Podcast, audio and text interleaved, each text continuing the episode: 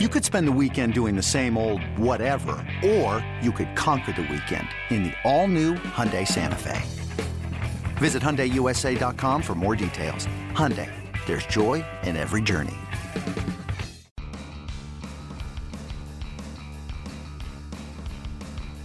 You're listening to MLB.com Extras, brought to you by MLB.tv. It's baseball everywhere. Hi, everybody. Thanks for tuning in. I'm Anthony Castrovince, and this is our weekly look at the Minnesota Twins.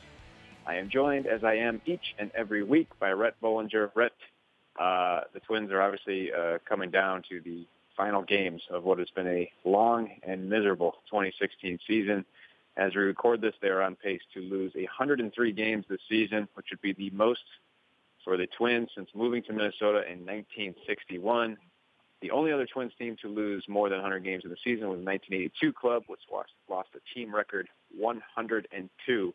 I know, uh, you know, it, it's not something you can necessarily keep in your mind as you play the game, but I would have to imagine collectively the guys in that clubhouse do not want to set a club record uh, here in 2016. Yeah, definitely. Definitely not a good uh, thing to be on pace to lose that many games especially considering the expectations coming into the season. That'd be one thing if the Twins are trying to rebuild um, and they had a tough season like this. But the fact is, this team thought they were going to compete this year. This is the team last year that was in contention for the last weekend of the season. Thought this year they at least have a chance to, you know, compete for, uh, you know, even if it's just a wild card. Um, and to kind of fall flat on their faces this hard and to be on pace to lose 103 games. Uh, it's certainly surprising, but we've seen it now all season long. I think obviously early in the year, the 0-9 start kind of sunk them, and a tough start in general, even after that. And then they started playing a little bit better baseball. And then fair enough now, as we've talked about the last couple, uh, you know, last month or so, uh, they've really kind of gone back the other way again. So it, it's been tough for them. Uh, as you said, they definitely don't want to set that record. I remember covering the team my first year, 2011. Uh, that team lost 99 games on the last day of the season. Carl Pavano threw a shutout to let the Twins win uh, one nothing against the Royals. I remember Pavano, even after the game, was saying that 99 losses is a heck of a lot better than 100. So yeah. even in that game, Pavano was certainly aware of the fact that uh, the Twins, if they lost that game, are going to lose 100. And just that stigma of a 100 loss team is certainly even more than just the 99 loss team. So yeah. to, to go over 100 and to, yeah, and to break the all-time franchise record, like I said, especially considering the, the fact that they were coming into the season with high hopes, uh, would definitely not be a good thing for this uh, team. Yeah, as I said, 103 would break the Minnesota record. Small consolation, small silver lining is that they will not approach the, the true franchise record, which goes back to the Washington days. That was 113 losses by the 1904 wow. Washington Senators. So at least they won't be touching that one, Rhett. But uh, yeah, obviously this has just been a rough year, and it, it's not just about performance; it's also about injuries. The Twins have had, I would say, more than their fair share, and, and we've seen that even down the stretch this season. Now Eddie Rosario uh, is, is the latest victim uh, after getting hit in the hand over the weekend. Yeah, we'll find out more about Rosario, uh, potential uh, hairline fracture in his finger there. Slid into second base on Saturday. Uh, was out of lineup on Sunday. Uh, I'm sure today, today's Tuesday, I'm sure we'll find out uh, before the game kind of the significance of the injury and how bad he's hurt right now. Uh, wouldn't be a good thing for them to have to deal with that down, you know, to finish the season with him injured like that he's had kind of an up and down year this year after a solid rookie year last season. Uh, the good news, is at least, is Miguel Sano uh, is supposed to come back here in the next couple days. Here, he's doing a lot better, which is a good sign from his back injury. Uh, obviously, the Twins didn't want to have to miss him for the rest of the season as well.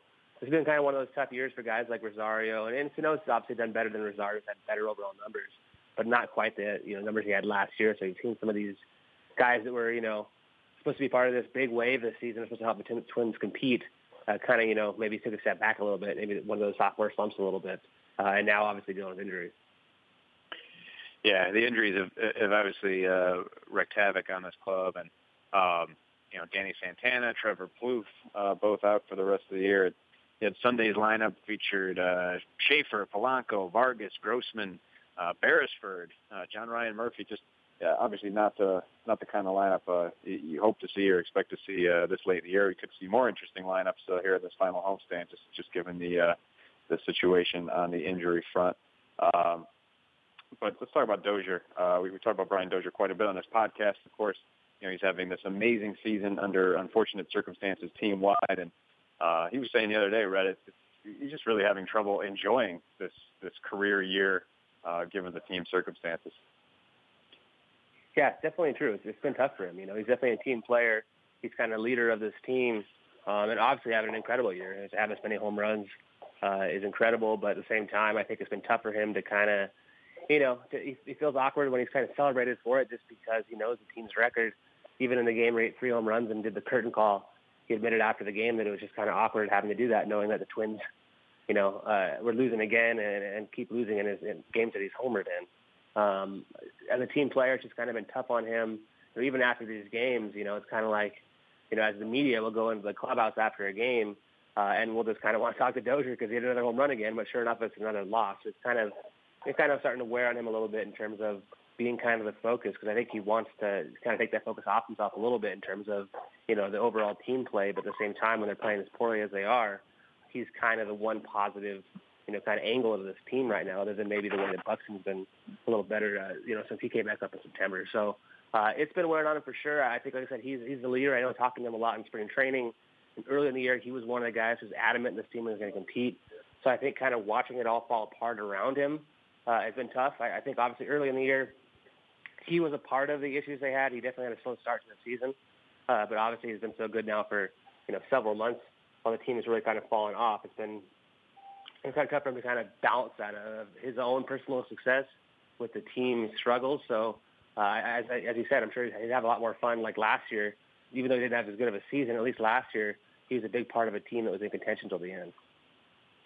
As we record this, Dozier has 41 home runs on the year. 39 of those have come uh, while playing second base. He had two home runs uh, in one game as a DH in, in late July. And Rhett, he can become just the fourth player in history to have 40 home runs in a season uh, as a second baseman with his next home run uh, at that position. Davey Johnson, Rogers Hornsby, and Ryne Sandberg. It's a pretty good list are, are the other three, and he's got a chance at that uh, at Davey Johnson's record uh, for home runs as a second baseman. How conscious do you think he is of these things? Or uh, again, it, it's difficult circumstances given where the team is at, but but it's pretty uh, you know pretty lofty individual record to to be within striking distance of. Yeah, definitely. He's definitely aware too. I think mostly because we always ask him about it. You know, after every game, we're talking about a different, uh, you know, a different person that he passed. A lot of talk so far about Harmon Killebrew know, becoming the only Twins player other than Harmon to even hit more than 35 home runs, let alone 40. Um, as you said, the record uh, by home runs by second baseman while playing the position is shared by you know Davey Johnson uh, at 42. Johnson did hit 43 uh, one year, but also had a pinch hit home run that year that didn't quite count. So he's only a couple back, three back of that record. Uh, also has a chance here to you know lead the major leagues in home runs which would be the first time since I believe Harmon Killebrew, I believe it was in 1967 or 1969. I know it's been a long time since uh, the Twins had a leader in home runs. So a lot of things at stake here. Uh, Dozier definitely knows. Like I said, we definitely always ask him and talk about all the people he's passing, and obviously tied the AL record of, of 39 home runs as a second baseman, which was held by Alfonso Soriano. So uh, a lot of power hitters in that list, and the guys obviously ahead of him, the three ahead of him uh, at second baseman. Uh, Rogers Hornsby is one of the best players of all time uh, Johnson is pretty impressive.